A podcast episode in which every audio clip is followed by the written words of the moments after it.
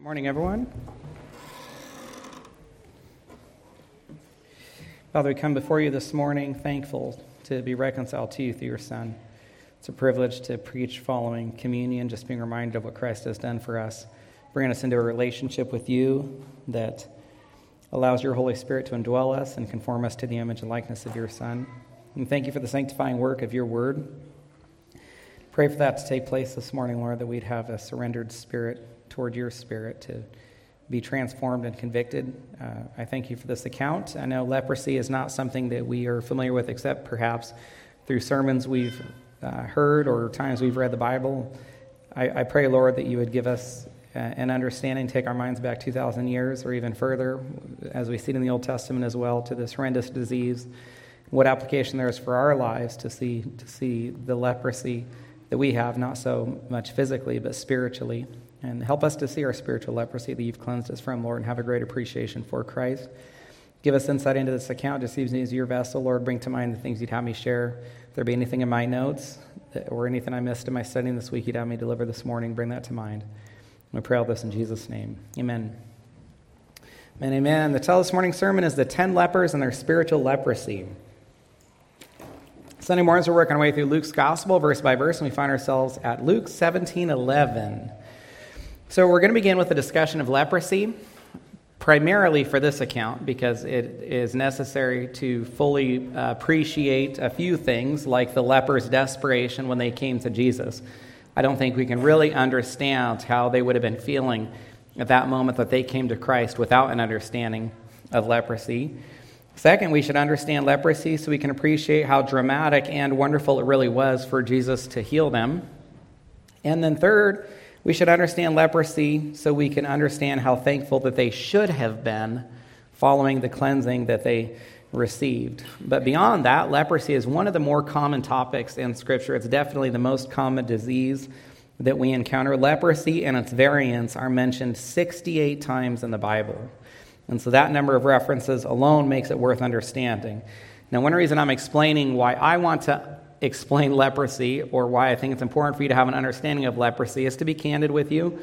It's a very gruesome disease. I don't. I heard listened to a pastor that compared it to AIDS, and I'll just be honest with you. I think as horrible as AIDS might be, leprosy seems far worse than that. And so keep that in mind as we read through this, the importance of this, of understanding this disease to better understand this account and our Bibles in general. So Leprosy would begin as this uh, small red spot on the skin, and then before long, these, this spot and then other spots that would develop would grow and they would turn white and they would have a shiny or a scaly appearance. Those spots would then become dirty sores or ulcers because of the poor blood supply to them. And then the sores and the ulcers would spread until they could cover the body. Lepers would lose feeling in the affected areas and so then, without the warning system that God has given us, they could experience other injuries. I mean, the warning system that we have against pain, without them being able to, to experience that, they could twist an ankle, but then continue walking and worsening the tearing of the ligaments. If they were cooking by a fire, they wouldn't know that they got too close. So if something fell near the fire, they could bend down to grab it. They could potentially burn themselves and not know. Because they were forced to live away from civilization in unsanitary environments, they might not notice, and I'm not kidding, if rodents were chewing on them while they slept. The body would begin to fall apart, hair would fall out, fingernails and toenails would become loose and then fall off. The joints of fingers and toes themselves would rot until the fingers and toes fell off. The gums in their mouths would shrink until the teeth fell out. The disease would affect the larynx, which would then produce a very grating quality in the leper's voice. The skin around the eyes and the ears would begin to bunch and create these very deep furrows, which is why maybe you've heard before that the face of lepers could look like that of a lion. Leprosy would eat away at the victim's face until literally their nose, their palate, and even their eyes would begin to, to rot away, or at times parts of their face would fall off. Since lepers had parts of their bodies rotting, they would put off a terrible odor. Now, these are only the physical consequences. There were also spiritual, mental, and emotional consequences to having leprosy. Spiritually, lepers were what? Considered what? unclean, and so they were removed from the religious life of the nation. So if you had leprosy, to say goodbye to ever corporately worshiping the Lord or, being with your brothers and sisters in Christ for a religious service. Mentally, leprosy was terrible because there was no cure. Lepers had to live with the reality that their condition would only get worse. And so there was no hope for the future. There was no possibility that things would improve. As terrible as this week was, all you had to look forward to next week is an even worse week, and then an even worse week after that which is why death would become so attractive to lepers. Emotionally, leprosy was terrible because it meant the end of all human relationships, unless you were willing to risk infecting your spouse or your parents or your children or siblings or, or friends or any loved ones or anyone close to you. You were going to stay as far away from them as possible. Now, all suffering in life is helped by having family and friends, or and by family I mean church family as well. But lepers could not experience any of that. And so we read about this in God's Word, but just for a moment, I want you to imagine something. Imagine that you can never kiss your spouse again. Imagine that you can never hug your children again. You can never pick up one of your children, set them on your lap. You can never go on a walk holding hands with one of your children. If you're a child, imagine that you can never hug your parents again. If you had a sibling with leprosy, you're never going to become close to that sibling again. And this is an age where there's no there's no video or conference calls. There's no text messaging. There's no photographs you're going to be sent. It was truly the end of the relationship, except for some considerable distance from the person. Because lepers were like living dead people who could have no relationships with others, or because contracting leprosy meant the end of all human relationships, they, the family would actually have funerals for lepers while they were still alive, which was fitting since lepers were, had no relationships with people and because they were like living dead people. Lepers became complete outcasts. They were shunned by the rest of society. The only relationships they would have would be with other lepers, uh, but that was not encouraging. It was actually painful because as they looked at other lepers, that would just serve as a reminder to them of the terrible fate that awaited them. So, if they were in the early stages of leprosy and they were looking at other lepers who were in a progressed state, then there was this realization that that's where they were heading as well. Now, you can listen to this and you can think, well, leprosy was so terrible, people must have had considerable pity on them. That's not true, and I want to show you why. Turn to the left to Luke 13. We'll go through a few verses quickly so you can understand why lepers were not pitied or shown compassion in Christ's day, despite what you might, if you've ever seen, I don't know, movies or, or heard sermons, they received cruel treatment from others. Look in verse 1. There were some present, this is Luke 13 1. There were some present at that very time who told Jesus about the Galileans whose blood Pilate had mingled with their sacrifice. So, some Jews came to Jesus and they told him how Pilate had violently murdered some Jews. Now, if you were told something like this about some number of people who had been murdered, how would you respond? You'd probably say something like, Oh, that sounds so terrible. I can't believe this has happened. What a horrible tragedy. Look how Jesus responded. He answered to them, do you think that these Galileans were worse sinners than all the other Galileans because they suffered in this way? No, I tell you, but unless you repent, you will all likewise perish. Why did Jesus respond this way to them? A response we would not expect. Because he knew all men and he knew that the, that the individuals who shared this with him were thinking what? The eh, Galileans who were murdered must have deserved it. They must have done something bad, or they must have been worse sinners than those who hadn't been murdered. So, what Jesus does, he says, instead of worrying about the Galileans' sins or the Galileans who were murdered, their sins, you need to be worried about your own sin and you need to repent, or you're going to perish, not just physically like them, but eternally. Verse 4, he makes the same point again. He says, Those 18 on whom the tower in Siloam fell and killed them, do you think that they were worse offenders or sinners than all the others who lived in Jerusalem? Did this tower fall on them because they're worse than everyone who, who survived this collapse, tower collapse? No, I tell you, but unless you repent, you will all likewise perish. So apparently, there's this tower that falls, tragically kills 18 people. And again, Jesus knows the thinking of the day, is that those individuals who were killed when this tower collapsed must have been worse sinners or deserved the fate that they ended up experiencing. You don't have to turn there, but take your minds to John 9 with the man born blind. What did the disciples say to Jesus about that man? Rabbi, who sinned, this man or his parents, that he was born blind? So, for him to be born blind, there had to be some sin behind it. Either he sinned or his parents sinned. But one way or another, this didn't just happen without someone doing something to cause it, someone's sin. So here's the point if the thinking of the day is that suffering is caused by sin, and so when people suffer, they deserve it because of how bad they've been.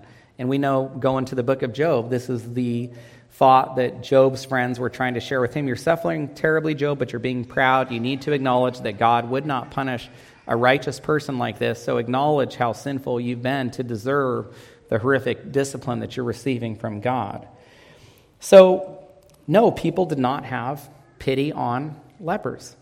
They thought that they were horrible sinners who had deserved what they were experiencing.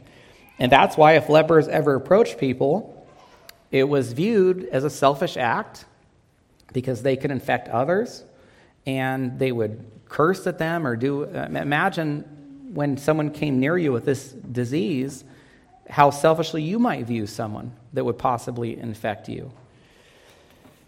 Interestingly, though, lepers did seem comfortable approaching one person, which must say an immense amount about his compassion, and who's that? That's Christ. So they're not going to approach anyone else, but they believe that Jesus has the compassion that they can approach him. Look in verse 11. On the way to Jerusalem, Jesus was passing along between Samaria and Galilee.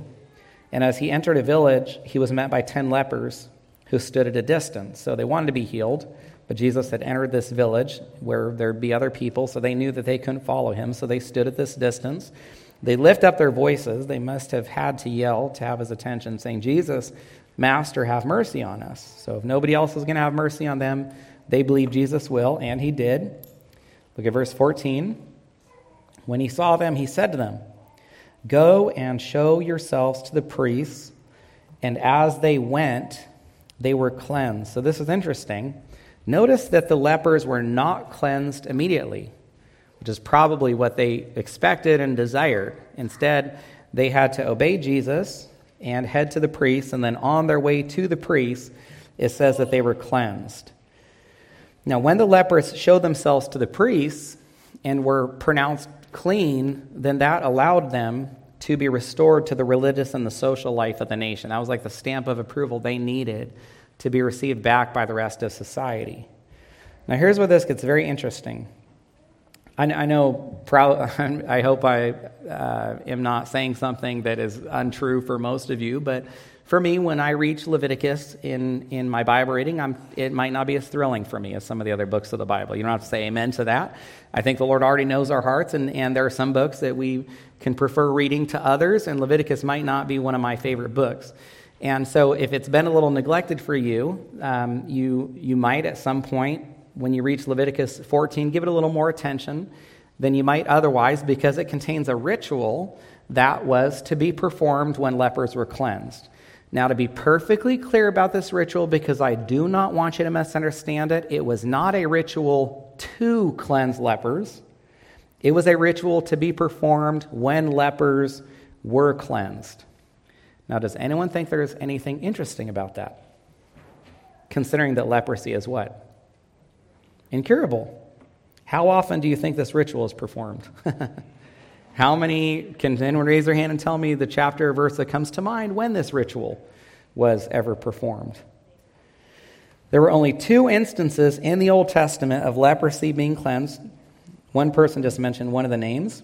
The first is in Numbers 12, when Moses' brother and his sister, Aaron, Aaron and Miriam, attacked his leadership. God gave Miriam leprosy. Moses interceded for his sister. And then listen to this Numbers 12 15. Miriam was shut outside the camp seven days, and the people did not set out on the march until Miriam was brought in again. There's actually no verse that tells us that Miriam was cleansed of leprosy. We can assume she was because she was brought back in to the camp. But even in this account, there's no record of the ritual being performed. The other instance is with Naaman in 2 Kings 5. And it looks like after he was cleansed, after, after dunking in the river, he returns to the prophet Elijah, and then it seems that he heads back to Syria because you remember Elisha's servant Gehazi chased him. It is highly unlikely, there's no record of Naaman returning to Jerusalem to the temple to be pronounced clean by any of the priests, and it's highly unlikely that public enemy number one to the Israelites at this time was the Syrians, and Naaman is the commander of the Syrian army, that he's going to walk with his entourage into the middle of Jerusalem, go into the temple, and then expect some priest to pronounce him clean. Especially when he wouldn't have any familiarity with Leviticus, he wouldn't know to do this anyway, and there's no record in Scripture of him going there or Elijah telling him to go there. So I'm just saying it seems in both of these instances, there's no reason to think that this ritual had ever been performed. And these are the only two recorded instances of leprosy being cleansed in the Old Testament. Now, it tells me that Leviticus 14 was probably one of the most untouched chapters in the Old Testament. Now, my suspicion, I confess I'm being a little speculative when I say this, is there might have been an amount of uh, mystery associated with this chapter. Perhaps priests talked about it. You know, we talk about God's word. It's highly expected that the teachers of the law on that day, the priests, would talk about God's word and wonder, what, is, what do we do with this chapter? We have never used it. Have you, have you ever heard of anyone having to use it before? But eight times in Leviticus 14, discussing the ritual, in verse 4 to 19, it says this him who is to be cleansed. Eight times, him who is to be cleansed, which tells me that God clearly expected people to be cleansed of leprosy. Otherwise, why have a ritual to be performed when lepers were cleansed? But because leprosy is incurable, why have a ritual for something that can't happen? Any guesses? This ritual was to identify the Messiah's coming. And this brings us to lesson one. Cleansing physical leprosy revealed Jesus as the Messiah. Cleansing physical leprosy revealed Jesus as the Messiah. And then briefly turn to Luke 7.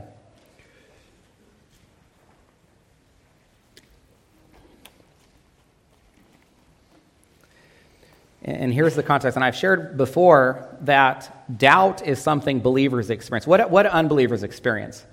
Unbelief, right?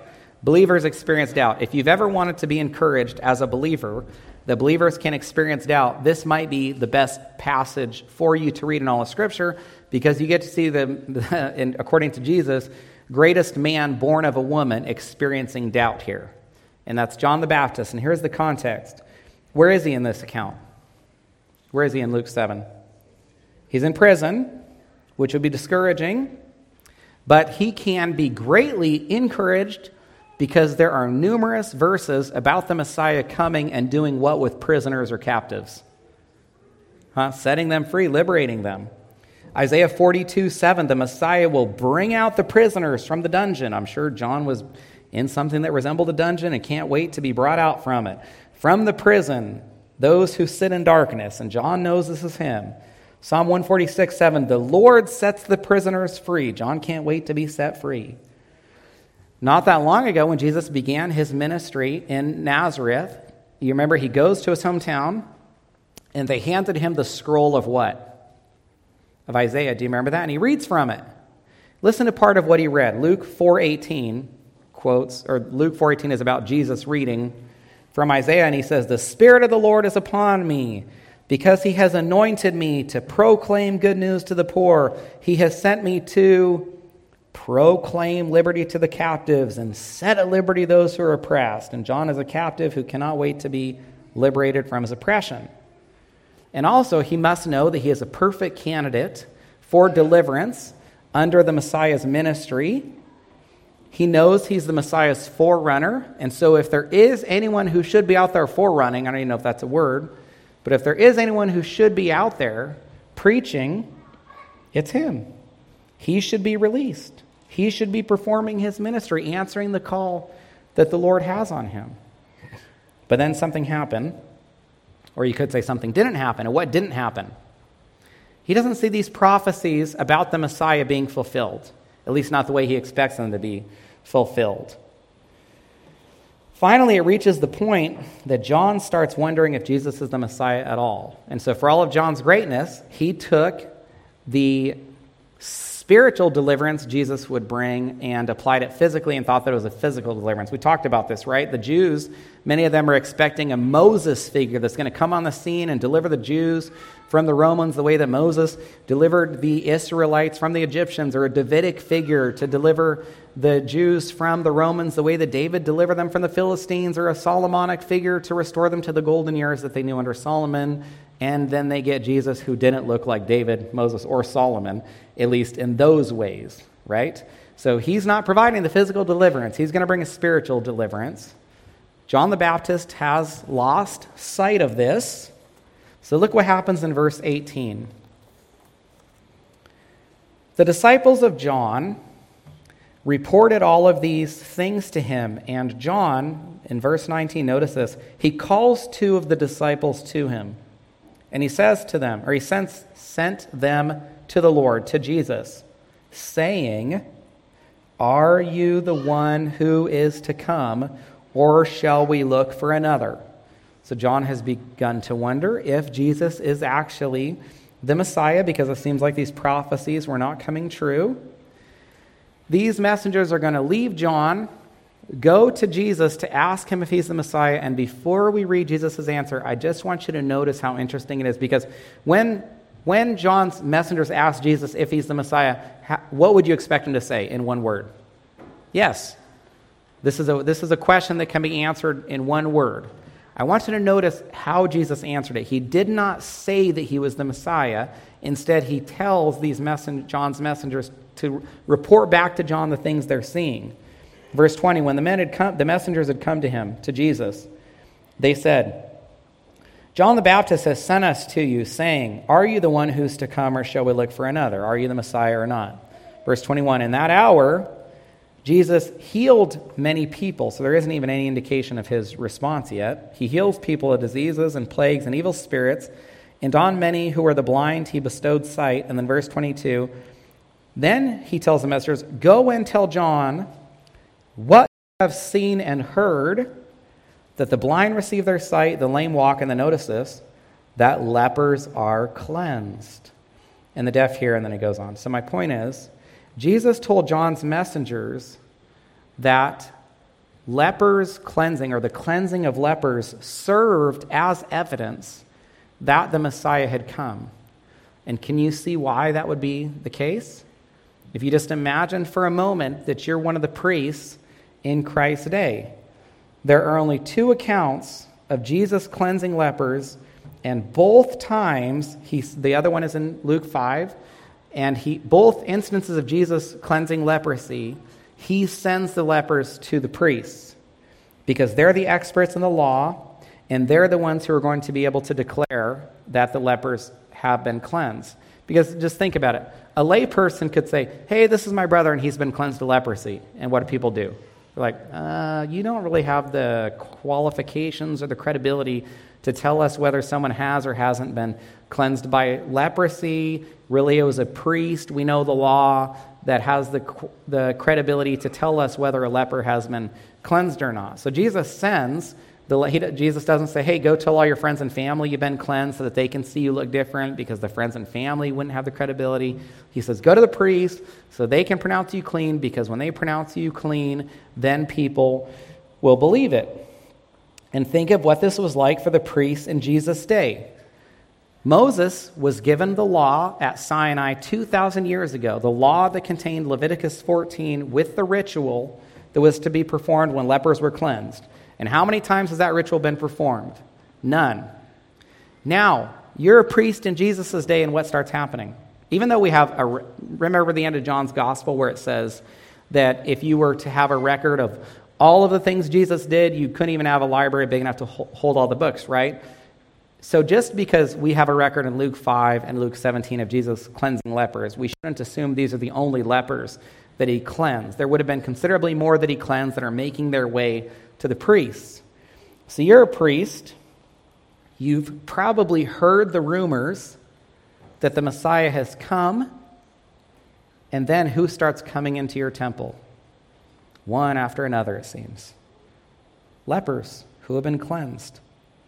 You're able to perform the ritual that no priest has ever performed before.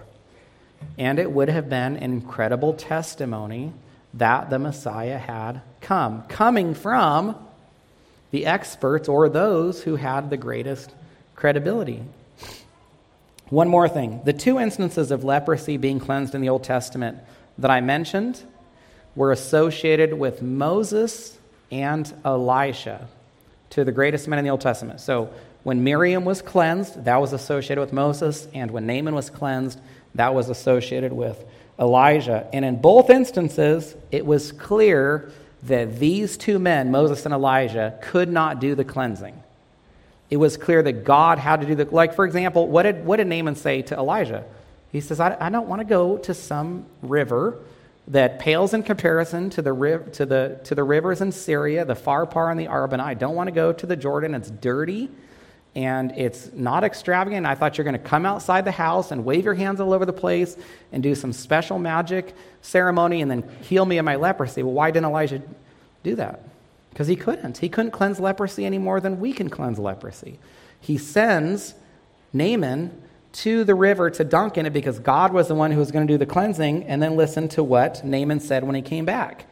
2 Kings 5:15 Naaman returns to Elijah and he says, Behold, I know that there is no God in all earth but in Israel. So it's evident that Naaman knew God was the one who cleansed him. Was Moses able to cleanse his sister's leprosy? No. That's why he had to intercede. That's why he prayed for God to cleanse Miriam because Moses knew that he couldn't do it. So here's my point the two instances of leprosy were associated with two of the greatest miracle workers in the Old Testament, or literally the two greatest miracle workers in the Old Testament, Moses and Elijah, and the two of them could not cleanse leprosy. So, when someone comes on the scene who can cleanse leprosy, what does that tell everyone? That this man is greater than Moses and Elijah. He can do the things that they could not do. We are talking about the Messiah here. Now, back to the account. If you want to turn back to Luke 17 15. After the lepers show themselves to the priests, look what happened. Luke 17 15. One of them, when he saw that he was healed, he turned back and he is praising God with a loud voice. What did leprosy do to people's voices? I, I told you earlier. Yeah, it destroyed it and made it very gravelly or grating, and perhaps unable, you at some point be unable to talk at all. And so this guy, he's got his voice back, and he is going to come back praising God as loudly as possible. Verse 16, he falls on his face at Jesus' feet. He gives Jesus thanks, and then we're told that he's a Samaritan.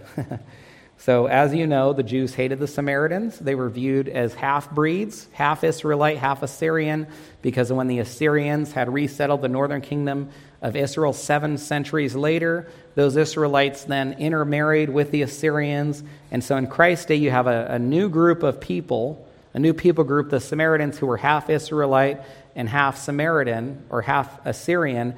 And because the Samaritans were half Israelite, it actually made them worse than being complete Gentiles. The Jews just despised them and thought they were better than them. Well, who's the only Gentile author of Scripture? Luke is. And so Luke did not seem to mind praising Samaritans at times. He's the only gospel writer that recorded the parable of the good Samaritan. And so Luke is the author who frequently makes the Samaritans look good. And here he takes the liberty to point out, well, under the, I shouldn't say he took the liberty, I mean, the Holy Spirit inspired him to do this. But under the inspiration of the Holy Spirit, he points out that the leper who came back was a Samaritan. Verse 17 Jesus answered, Were not ten cleansed? Where are the nine? Was no one found to return and give praise to God except this foreigner? which probably tells me that the other nine were what? or at least many of them, or maybe all of them, were what? Jews. If he points out that this guy's a foreigner, then the implication is the other nine were Jews and they should have been there. One of the ten gives thanks. Jesus noticed that, and this brings us to lesson two. Jesus notices thanklessness and thankfulness. Jesus notices thanklessness and thankfulness. Very convicting for me this week, reflecting on how thankless I am. So, Jesus noticed two things. He noticed the thankfulness of the leper. I shouldn't even say leper because he's no longer a leper. He noticed the thankfulness of the Samaritan who returned, and it pleased Christ. And Jesus noticed the thanklessness of the nine who did not return, and it displeased him. Now, we know Romans 1. If, if I was to ask you, tell me the passage of Scripture that has the strongest condemnation of man, that gives the strongest indictment of man, I bet many of you would probably say Romans 1. Interestingly, listen to this. Romans 1:21. Although they knew God, they did not honor him. And, and we're kind of like, okay, well, I, that's not us. We honor God. We worship him. We pray. We read the word. We come to church. So here it's talking about people who don't honor God.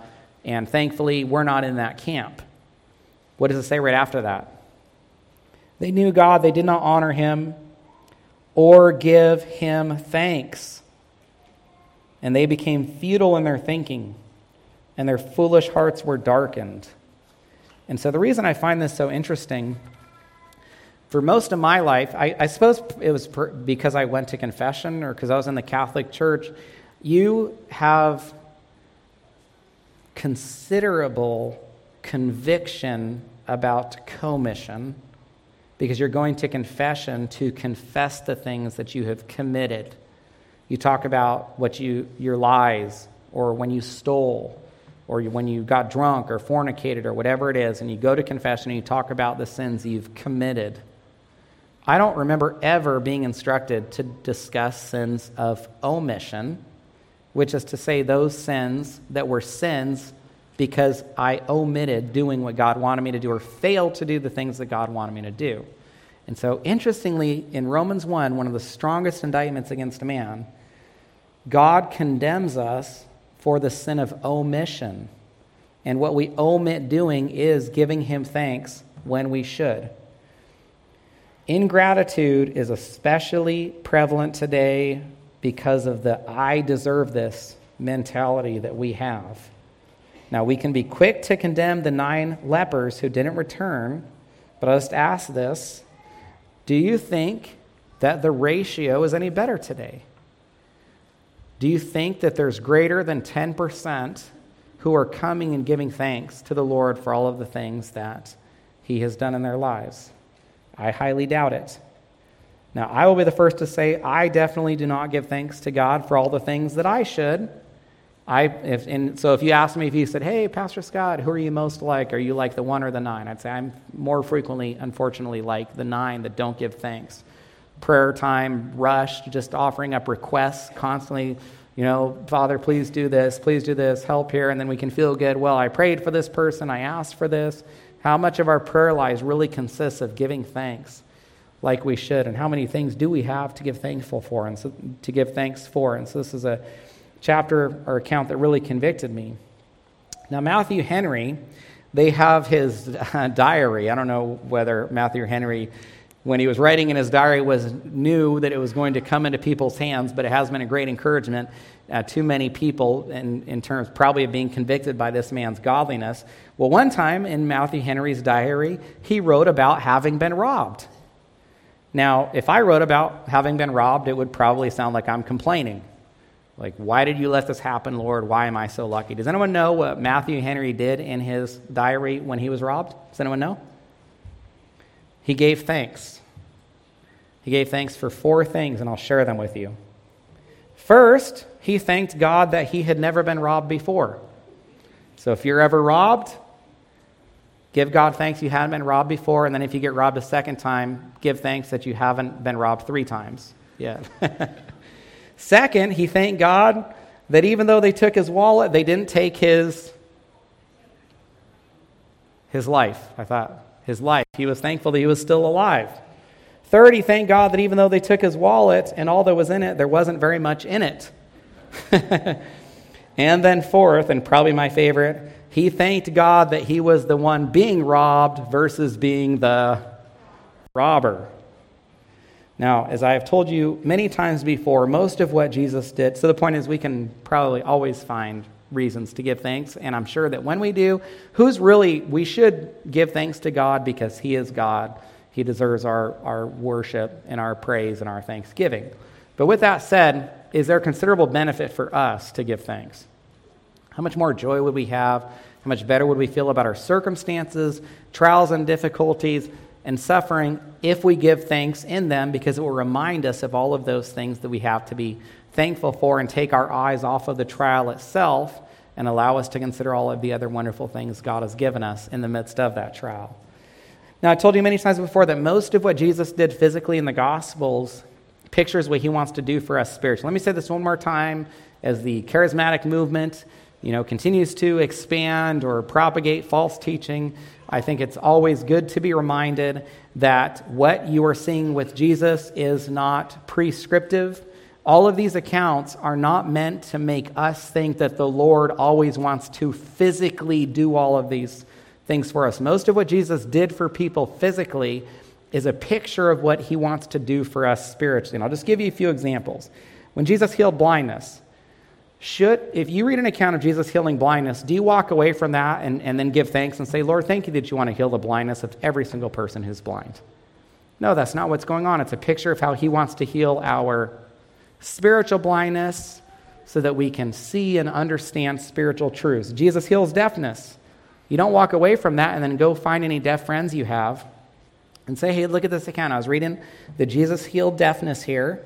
And so you're deaf. Well, let me go ahead and pray, and then Christ is going to heal your deafness right now. Or Jesus heals a paralyzed person. It's, the idea is he wants to raise us to newness of life so we can spiritually walk with him, not necessarily physically walking. He raises people from the dead. It doesn't mean he's going to raise every single person from the dead the moment they die, but it's a picture of how he wants to bring us to life, spiritually raise us out of our spiritual deadness to spiritual life. And so the point is, when we see what Jesus does physically, we must often look past that for the spiritual, re- greater, I would say, spiritual reality or truth behind it. Now, in this account, Jesus cleanses physical leprosy. In our day, leprosy is known as Hansen's disease. Is this to make us think that Jesus would want to heal every single person who, which isn't, it's not very uh, common today like it was in Christ's day, but even if you were to know, meet someone who had leprosy or Hansen's disease, is this to say that Jesus wants to heal there? No, not physically. This is one of the easier ones to figure out because most of us know what leprosy represents. And this brings us to lesson three leprosy is a picture of sin. Leprosy is a picture of sin. Mark your spot in Luke 17, and you can turn to Leviticus 13.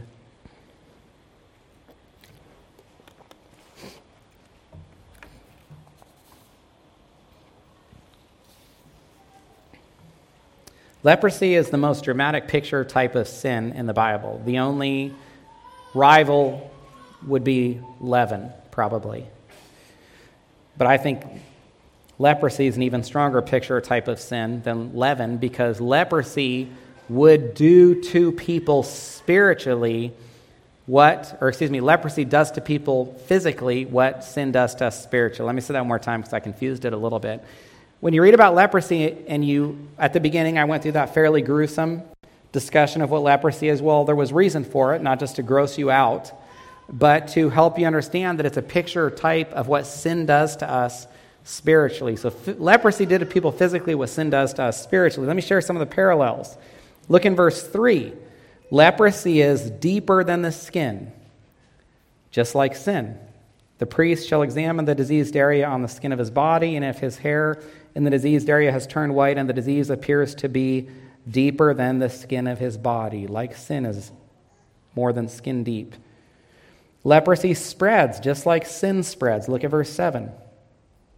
If the eruption spreads in the skin, once lepers acquired leprosy, they would mourn just like we should mourn or should be broken over our sin. Look at verse 45. Leviticus 13:45 Watch the leper mourning, grieving over his leprosy the way we should mourn or grieve over our sin. The leprous person who has a disease, he shall wear torn clothes. He shall let the hair of his head hang loose and cover his upper lip or his mustache. And if you pause there, they tear their clothes, they ignore their hair, and if you read about other signs of mourning or grief in scripture, these are the two most common ways to grieve is to tear your clothes and to allow yourself to be disheveled or, no, or give no attention to yourself physically or to your hygiene because you're so consumed with mourning or grief. So, what lepers were physically is what we should be like spiritually regarding our sin. Leprosy defiles or causes uncleanness. Look in verse, the rest of verse 45. Cry out, unclean, unclean. Verse 46, he shall remain unclean. As long as he has the disease, he's unclean. It's like, okay, we get it. We get it. Unclean. Four times in two verses, we're told that lepers are unclean. It has defiled them, just like sin causes us to be unclean or defiled. Lepers had to be removed from everyone except other lepers, just like unrepentant sinners must be removed from everyone except other unrepentant sinners. Look in the rest of verse 46. He shall live alone, his dwelling shall be outside the camp. So leprosy isolates, it removes people from the corporate body, just like unrepentant sin removes spiritual lepers from the corporate body, or they must be separated and be alone or be outside of the church with other spiritual lepers. Just like unrepentant people affected by sin are fit for the fire. That's not the most pleasant thought but the end for unrepentant sinners is the lake of fire or the fires of hell. And this is what it says for leprosy that what leprosy has touched or affected must be burned by fire. Look in verse 52. He shall burn the garment or the warp of what is a warp? Does anyone know? I have so much confidence in you guys. I thought someone could tell me what a warp is. Does anyone know what a warp is there? It's a shelf? Oh, it's a direction? Oh, I thought it was a noun. It's a okay. Okay, well, good. I'm glad I asked you guys that. Now, if I teach this again, I won't look, embarrass myself by thinking a warp was a noun versus a direction. So the direction or the woof, what's that? Oh, warp or woof, like that. Oh, interesting. Okay, the wool or the linen.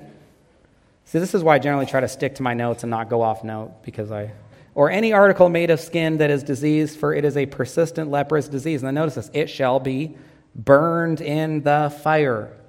And then verse 57 if it appears again in the garment, in the warp or the woof, or in any article made of skin it's spreading, you shall burn it with fire, whatever has the disease. So whatever it touches is going to be burned with fire, and whatever sin is touched, how many sins do you have to commit to deserve hell? Or deserve one sin? That's it. A few more ways that leprosy, leprosy resembles sin. It starts out small, it's unnoticeable. Is that the case with sin or what? How many people have just launched themselves into some super dramatic, gratuitous sin?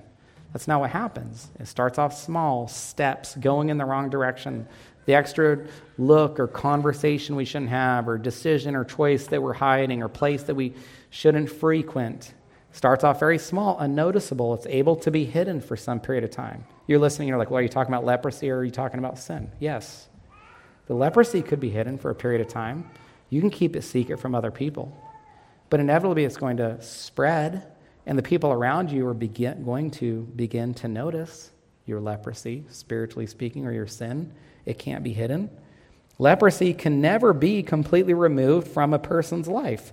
Just like sin can never be completely removed from a person's life. I was reading the end of Romans 7 this past week and just listening to Paul. Paul, for all of Paul's greatness, he was never able to get sin completely out of his life. He just starts saying, Oh, wretched man that I am, I do what I don't want to do. I'm the chief of sinners. I don't do what I want to do.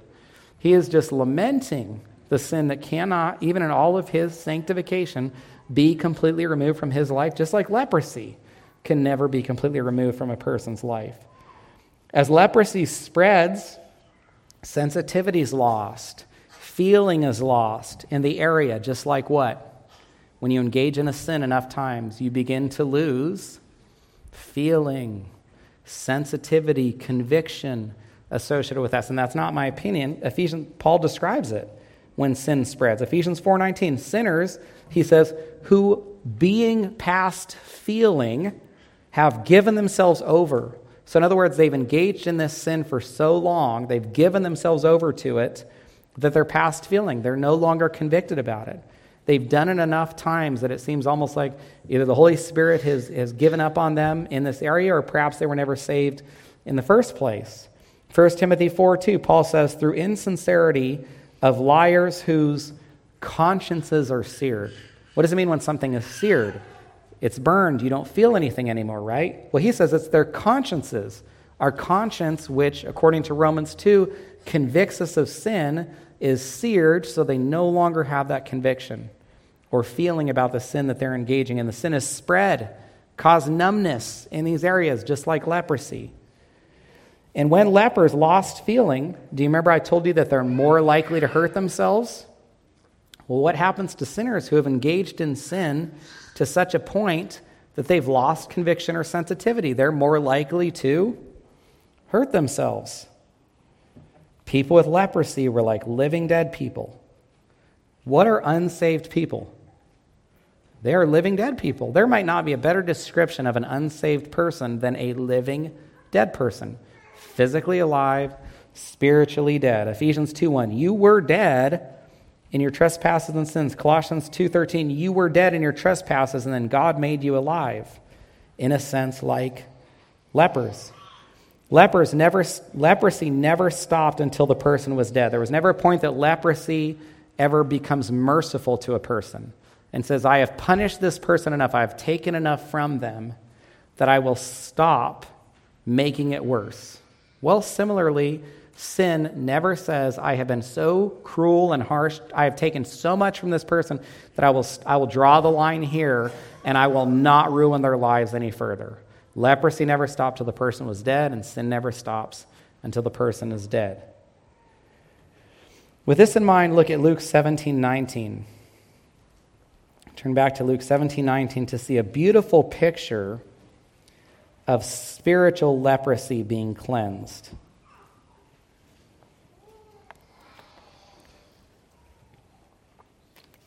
Luke 17 19, Jesus said to him, Rise and go your way. Your faith has made you well. Now, be honest, does this look a little confusing to you? It should, because you're saying Jesus seems like he's making someone well that he'd already made well. Why is he making someone well that had already been healed or cleansed? Well, here's what's going on. Earlier, Jesus cleansed his physical leprosy and now Jesus is talking to him about his spiritual leprosy. If someone asked me if the other nine lepers were saved, I would not say that they were. I don't know if they got saved later, but we only have evidence of this leper being saved. He comes back in faith. He says, Your faith made you well. We're saved by grace through faith. Now, this man demonstrates or exhibits a faith that has saved him. And that's why numerous translations point that out. The NASB and ESV have footnotes that say, Your faith has made you well means your faith has saved you. Or the Amplified says, Jesus said to him, Go up, go your way, your faith, your personal trust in me, and your confidence in God's power has restored you to health. And I would say spiritual health. He'd already been restored to physical health. He didn't need to be restored to physical health. That had already happened. Now Jesus is talking to him about his spiritual health being given to him. So 10 of the lepers are cleansed of physical leprosy, but only one of them was cleansed of spiritual leprosy. And this brings us to lesson four. Jesus wants to cleanse our spiritual leprosy. Jesus wants to cleanse our spiritual leprosy. Now, you, Jesus, he heals blindness, he heals paralysis, he heals sickness, he heals deafness and it's always healed. Healed, healed, healed. He healed, healed, healed, healed, healed. And these miracles are called healings, but lepers were always what? Lepers were always what? They were cleansed. Luke 7:22, tell John what you've seen and heard that lepers were healed. No, the lepers were cleansed. Luke 17:14, this morning's account, when he saw, he said, "Go show yourself to the priests." And as they went, they were cleansed. Verse 17, Jesus answered, "Were not 10 cleansed, never healed? Where are the other 9?" And this is another way that leprosy is a picture of sin. Now, earlier you might have caught this. I said, I said leprosy can never be completely removed from someone's body. People can never be healed of leprosy, and that's true. But they could be cleansed of leprosy, just like sin. We can never be healed of our sin. We can never stop sinning, but we can be cleansed of our spiritual leprosy. Titus 2:14 Jesus gave himself to cleanse for himself a people for his own possession. Ephesians 5:26 that he might sanctify her having cleansed her by the washing of water with the word. 1 John 1 7, the blood of Jesus cleanses us from all sin. If we confess our sin, he's faithful and just to forgive us our sins and to cleanse us from all unrighteousness. Now, I've, I, you could wonder, 1 John 1 9, why does it say if we confess our sin, he's faithful and just to forgive us? And then why doesn't it stop there? Why does it say forgive us and cleanse us? To me, it sounds good enough to be forgiven. Well, when I read that he forgives us and cleanses us, my mind goes to the spiritual leprosy from my life that he has cleansed me of, that I never, in my own effort, would have been able to be healed of. And I want to ask you this What was the greatest cleansing that Jesus did in this account? Was it what he did for all 10 lepers? Or was it what he did for the one leper? What he did for the one leper was greater. And what Jesus has done for us is greater than what he did for those nine lepers who didn't return.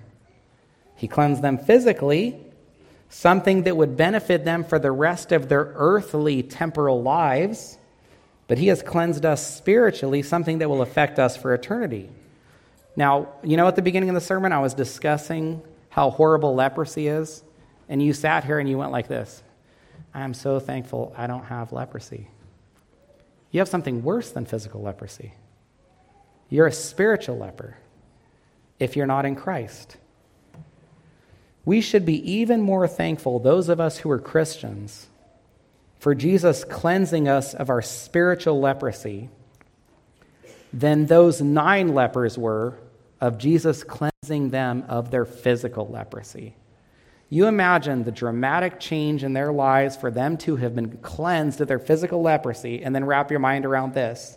As thankful as they were for what Jesus did for them, we should be even more thankful for what Jesus has done for us spiritually, because physical leprosy is not going to send you to hell for eternity, but your spiritual leprosy will.